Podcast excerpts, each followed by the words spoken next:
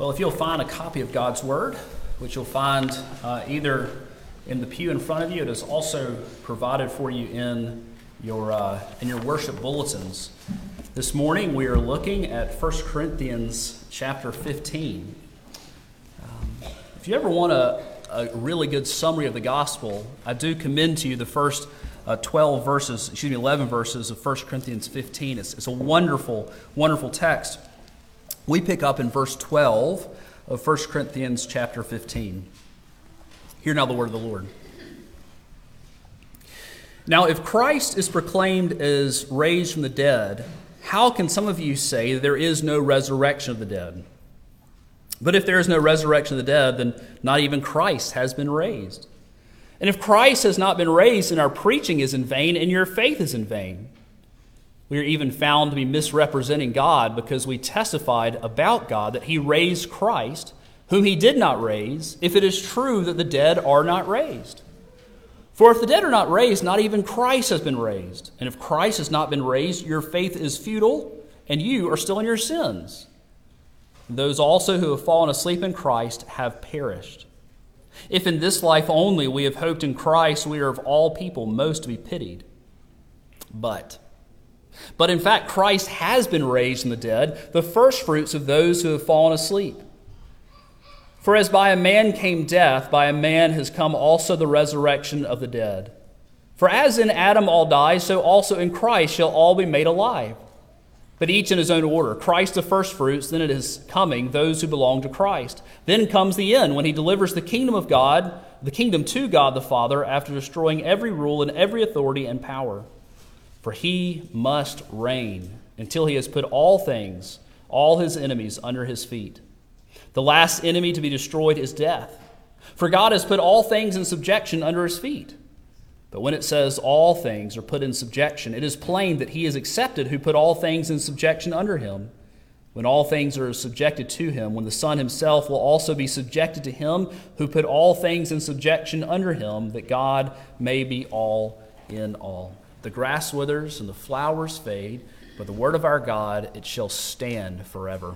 Let's pray. Our Father and our God, we are thankful for your word. And Lord, I pray that in our time together, uh, you would send your spirit, uh, Lord, into our hearts. For those who don't know you, that they would come to know you. For those who do know you, that they would trust all the more. We pray for unction and anointing of the Holy Spirit upon us. In the name of the Father, and the Son, and the Holy Spirit, we ask it. Amen. What's so important about the empty tomb? What if, when the ladies went to dress Jesus' body, to put perfume on his dead body on Sunday morning early, what if they had found Jesus' body? What if they had found that which they had expected to see? Would that really have mattered? What difference would it make in your life? What difference would it make in our church, our church gatherings, our worship services, our family night services, our weddings, and our funerals? Couldn't we just keep on going with the Christian life if the body of Jesus had been in that grave? This last Wednesday, you know, it's a dangerous thing to become the youth director at our church. So, Mark Jessup, uh, who's not our current youth director, uh, a couple of youth directors ago, the first day of his job, he totaled his car. I get a call on Wednesday at 4:30. I was hoping to leave a little early. I get a call from our new youth director at 4:30. I said I better take this. And he was on the side of the road because one of the tires to the church van had shredded and he was sitting on the rim, right? In traffic up Belleville. How important is a good tire to a car? right? Without four of those, it's just really an expensive lawn ornament. So when we think about Christianity without an empty tomb, you cannot have Christianity without the empty tomb. In fact, it wouldn't just be less helpful, it would be a lie. And it would be harmful Because we would be proclaiming a Savior who said that he would rise from the dead. And apparently he was just a lunatic or a liar. Paul puts it this way in verse 19 If in Christ we hope in this life only, we are of all people most to be pitied. If Christ didn't raise from the dead, then Christianity is worthless. It's vain, futile, and harmful. My friends, is it important to you? Have you seen the importance of? Have you experienced the impact of the empty tomb of Easter morning? Let's remember how we got to this empty tomb. You'll remember that Jesus, who is fully God and fully man, achieved on the cross that which we could not do. He paid the penalty for our sins. This is what he came to do, to save his people from their sins, according to Matthew chapter 1. And this he did on the cross after living a perfect life, the life that you and I have failed to do. And he paid for our sins by suffering not just the physical pains of being nailed to the cross, that would have hurt bad enough. But the greater pain was a spiritual pain as his Father poured out his righteous anger that you and I deserve upon him. Isaiah 53 says, It pleased the Lord, it was the will of the Lord that he would crush the servant, that he would crush his son. He crushed him for you and for me. Jesus was and is perfect. He didn't deserve what he got. God made him who knew no sin to be sin. So in him we might become the very righteousness of God, the very thing that is required for salvation. We cannot work up our own righteousness. We can't work up our emotional wills in order to, to make God love us. Rather, something outside of us had to happen because God loved us in order for us to be reconciled to God. You know, he did this not because he was forced to by the bonds that were on his hands. He was not held there by the nails upon the cross. The spears of the soldiers are not what kept him from coming down from the cross. Those things he did willingly, lovingly, for you and for me. And then he died. Then he died. He really was dead. The veil in the temple was torn in two from top to bottom, and he was laid in a borrowed tomb. Two men out of all his followers, just two men had the guts to go and ask for his body. They were asking for the body of a cursed man.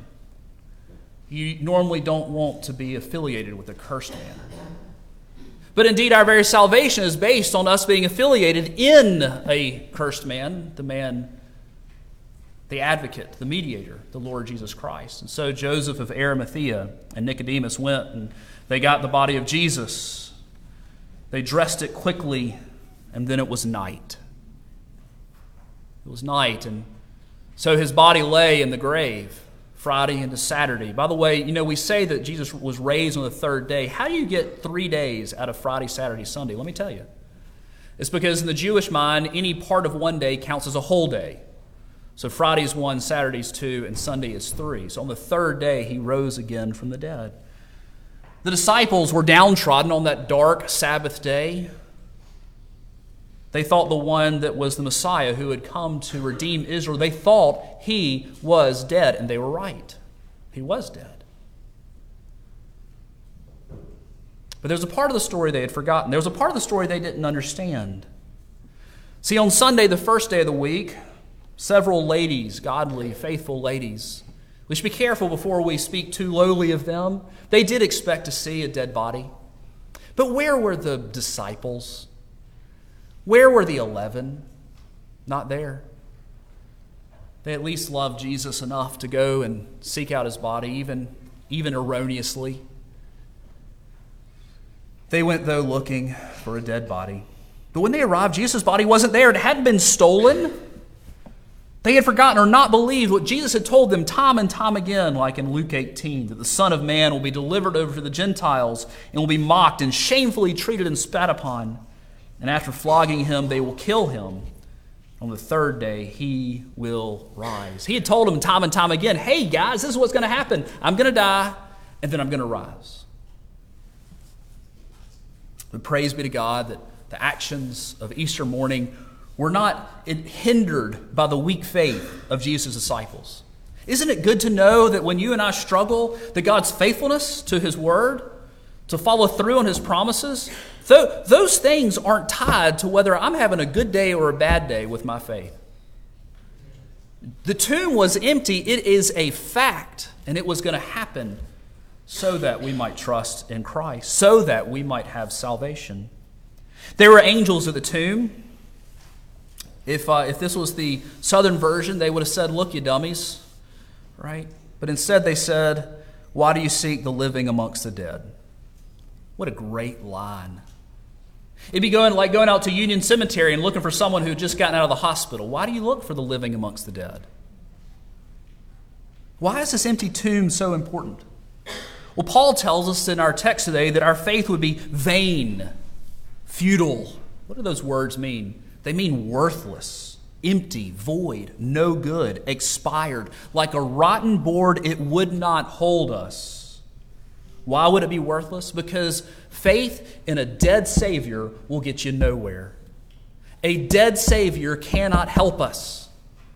A dead Savior cannot save us. What can a dead Savior do for us? Nothing. The dead have no power. Can a, can a dead person give you power over sin, help in time of distress, deliver you from evil, establish his kingdom, provide for your needs, convict you of your sin, give you peace? No. But our Savior is alive. The tomb was empty, and my friends, we live in Christ. We trust in a living Savior who now lives and reigns together with the Father and the Holy Spirit in heaven. How important is the empty tomb? Now, here's the thing the tomb was empty. If you're not a believer here, I'm so thankful you're here today. And one thing you have to grapple, uh, grapple with is the fact that the, the tomb is an historical fact that it was empty. In fact, we have hostile sources outside of the Bible making fun of Christians, right? And those texts tell us that the grave was empty. It is an historical fact. And you have to do something with that. And it is the linchpin upon which everything in life hinges. We're having a bunch of folks over for lunch today. If you don't have somewhere to go, come have lunch with us. And so I was thinking, I've got to get my yard looking better. I can't have all these people and it looking this bad. And so I, I, I did the edging. I love the edger. Man, that just makes it look so much better and I, and I got out uh, my mower and I was mow, mowed the front yard, the, the, two parts of my front yard, and I made three laps around the backyard. And then there was this piece of wood, and I was in a hurry, and I said, "Oh, I'll be fine." I just, so I ran over the wood, and uh, you know, the, all the the wood's going everywhere. I don't have the little flap that keeps it from flying everywhere anymore. And, and then I realized it doesn't sound right anymore. And, and I looked down and, and it was still making the noise, but it wasn't the. It was like. And there was nothing shooting out the side, no wood nor grass. And so I got down and I, I turned it off first. That's important. Uh, and, I, and I looked down and my belt was loose around all the pulleys. Now, I've done the pulley thing a lot, you know. In fact, I have a diagram taped inside my storage room so I don't have to go search for it again because there are like 10 pulleys that has to go around. And the belt was loose, but it wasn't broken. And there was one piece that was missing. Do you know the spring tensioner on that thing? Do you know what I'm talking about? See, there's this spring tensioner that connects to one pulley on here that keeps the belt tight. And it, runs from one of the pulleys into a hole that goes down inside the mower deck. And the thing that goes down inside the mower deck is exactly about half an inch. That's, that's it. That's all that goes down in there. And the wood had hit that one piece, a half inch, in the entire mower deck. And it had broken off. I have two coming from Amazon. Here's the thing how important is that piece to the mower? It, it seems like a small thing, but without it, it does no good. Without the resurrection, without the resurrection, we're in trouble. We're in trouble. Because it means that sin's power and guilt have not been broken. Verse 17 And if Christ has not been saved, your faith is futile. just like my mower. I mean, my mower was futile yesterday. That's a great image of our faith if Christ had not been raised, right? Your faith is futile and you are still in your sins. See, Jesus came to die on the cross for our sins, to pay the penalty. But you know, if he had stayed dead, what would have said about his sacrifice? It wouldn't have worked. Jesus would have been a lunatic to say, I'm going to die on the cross for your sins. So what? He died on the cross. How do we know it worked? What does that achieve us? A dead Savior cannot save us. But y'all, he was raised on the third day. The Roman soldiers didn't misread the signs of death. These folks were really good at killing people. And even if he hadn't died because of the wounds upon the cross, they had almost killed him with the scourge. Many people died before they got to the cross. He couldn't have walked around for weeks. Romans 4:25 he was delivered for our trespasses and raised for our justification. Because the tomb is empty there is hope for vile wretched sinners like you and like me. And it's the first thing we know the power and the guilt. The guilt of sin has been taken care of. Because the tomb is empty, we can trust those words of Romans 8, verse 1, that there is therefore now no condemnation for those who are in Christ Jesus. We deserve to be condemned, and if we're not in Christ, we are condemned. But Christ took the condemnation, the just wrath of God, the just wrath that you and I deserve on the cross. He took the condemnation and because that, we are no longer condemned if we are believers. But a dead Savior couldn't do that. But the power of sin has also been broken. Isn't that good news? The power of sin, I mean, for believers here, sin is still so powerful, isn't it? When I was uh, growing up, you know, back in the day, days of cassette tapes, right? Those good old cassette tapes. You know, we used to use them for French class. And so we would parlay the Francais into the tape, and then we would turn them into the teacher, and she would grade us. And then afterwards was the fun part. We'd take this electromagnet that she had on her desk, and we'd run it over the tape, and it would erase the tape. But the electromagnet was fun for other things too, can't you imagine? It had great impact on the paper clips and the pens and everything else on her table as well. Now, now here's the thing the, the paper clips were they were completely powerless to resist the pull of the electromagnet. There's nothing in them that could stop it. And before we are Christians, if you don't know Jesus, before we are Christians, we are powerless to the pull of sin in our lives. We cannot say no to it. It's what we're born into. But Christ has come and he has cut the power of sin because we have Christ in us, the Holy Spirit living in us. Because of the empty tomb, the power has been cut, broken, disrupted, and short circuited because the tomb was empty. How important is the empty tomb to our everyday lives? We are forgiven our sins, and we can now say no to the sin because something more powerful, something greater than the power of sin has happened. It is the power of the empty tomb. Our Christ, our King, our Savior, has broken sin's power and pull upon us. Praise be to God. But it also means that there is hope for those who are dead in Christ. I am but a young man, 37 and a half years old now, and I've attended uh, 12 funerals of family members my family members and Chrissy's family members. 12. Some of them I've preached. The vast majority of those, praise God, were believers, not all of them. The question is what is the empty tomb? What is the impact of the empty tomb upon those who are dead in Christ? That means those who, are belie- who were believers, still are, and who have died. What about them? The Corinthian church wanted to know. Because the empty tomb, we know the words of Jesus in John 11 are true. I am the resurrection and the life. Whoever believes in me, though he die, yet shall he live. And everyone who believes and lives, excuse me, everyone who lives and believes in me shall never die. I've noticed that as you get older, the more people you know start dying. Right? Many of you have had this experience. One of my, um, my mother's very best friend's husband just died lived across the street from us. Wonderful man. Our Savior is so powerful, so alive, that his power is not confined to those who are living, but also to those who are dead. Indeed, those who are in Christ, that is, believers, are now with Christ. Though they died, yet they live. They live in heaven with our God. Their fleshly bodies may be in the ground, but their souls have been perfected and were immediately ushered into the presence of God. Because of the empty tomb, we know that those who have gone before us who love Jesus are they are secure in Christ in heaven. How do we know this? Because the tomb was empty.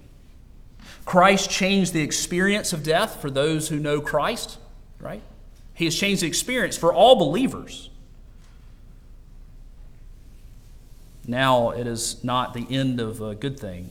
Rather, it is the beginning of something so amazing, so unimaginable, all because the tomb was empty. And while we can entrust our believing loved ones to Christ in death because of the empty tomb, there is something even greater. Because there is coming a day, because of the empty tomb, that death will be no more. Imagine, if you will, uh, Brewton without the following businesses the medical center, the hospital gone, Cottrell's, Walgreens, Brewton Medical Center Pharmacy, and the pharmacy at Walmart, all gone.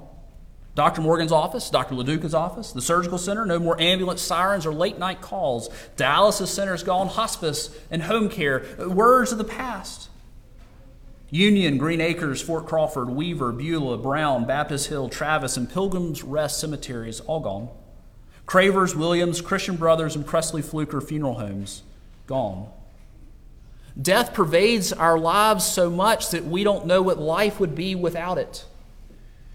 And yet, 40 days after rising from the dead, our Savior would ascend into heaven, where he now sits at the right hand of the Father, ruling and reigning. He is the King on the throne. And we read in verses 25 and 26 For he must reign until he has put all his enemies under his feet. The last enemy to be destroyed is death. Death has been transformed for the believer because of the empty tomb, but that's not enough. That's not enough. Because of the empty tomb, one day death itself will be gone. Revelation 20 actually tells us this Then death and Hades were thrown into the lake of fire. Is the empty tomb important? It must be pretty important if it has the power to even bring down death itself. But finally, did you also know that because Christ was raised from the dead, that we will too one day? Jesus received his body back from the grave on the third day. And if we die before Christ comes back, then our souls go immediately to heaven, our bodies to the ground. But when Christ returns, the graves will be emptied. That's really going to happen. It's not a fairy tale. Just as surely as the grave was empty on the third day, so when Christ comes again, the tombs will be emptied. And those who love Jesus, their, their bodies will be raised from the dead to, to an imperishable life. And our bodies and our souls be reunited, and we will live with God forever in the new heavens and new earth. We learn this in verse 23. But each in his own order Christ the firstfruits, then at his coming, those who belong to Christ. Is the empty tomb important to you? It was empty. It was empty. It was empty. There's no getting around that. Something happened on the third day after this man who said he was the Messiah who came to die for our sins. Something happened in history. Jesus is alive. What impact does that make upon you? There is a living Savior. His name is Jesus. He is King. In our risen King and Lord, He calls all to repentance all to salvation. That which he has accomplished at the cross and the empty grave on the third day, that it might be applied to you, that it might become yours. Do you still bear the record of your sin? Someone will bear it, either you or Christ. If Christ has borne it upon the cross, then your sins have been forgiven. If not, then you will stand before God and have to answer yourself. For those who are in Christ Jesus, there is therefore now no condemnation for those who are in Christ Jesus. Praise the Lord. Are you in Christ? Do you know him? What difference has the empty tomb made to you? May you soon be able to cry out, Come, Lord Jesus, come quickly. Amen. Let's pray. Our Father in heaven, we thank you for the empty tomb. May its import be ever upon our hearts and our minds. We pray these things in the name of Jesus, our Savior. Amen.